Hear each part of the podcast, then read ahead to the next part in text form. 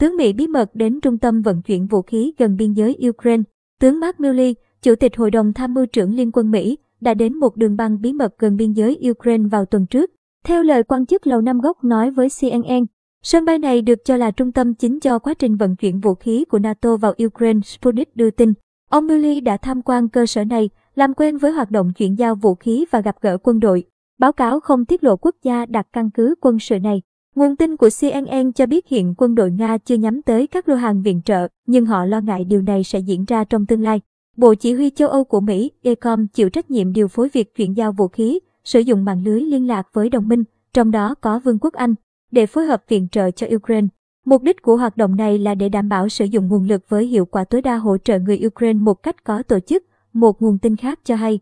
Tính đến nay đã có 14 quốc gia gửi hoặc cam kết gửi vũ khí cho Ukraine.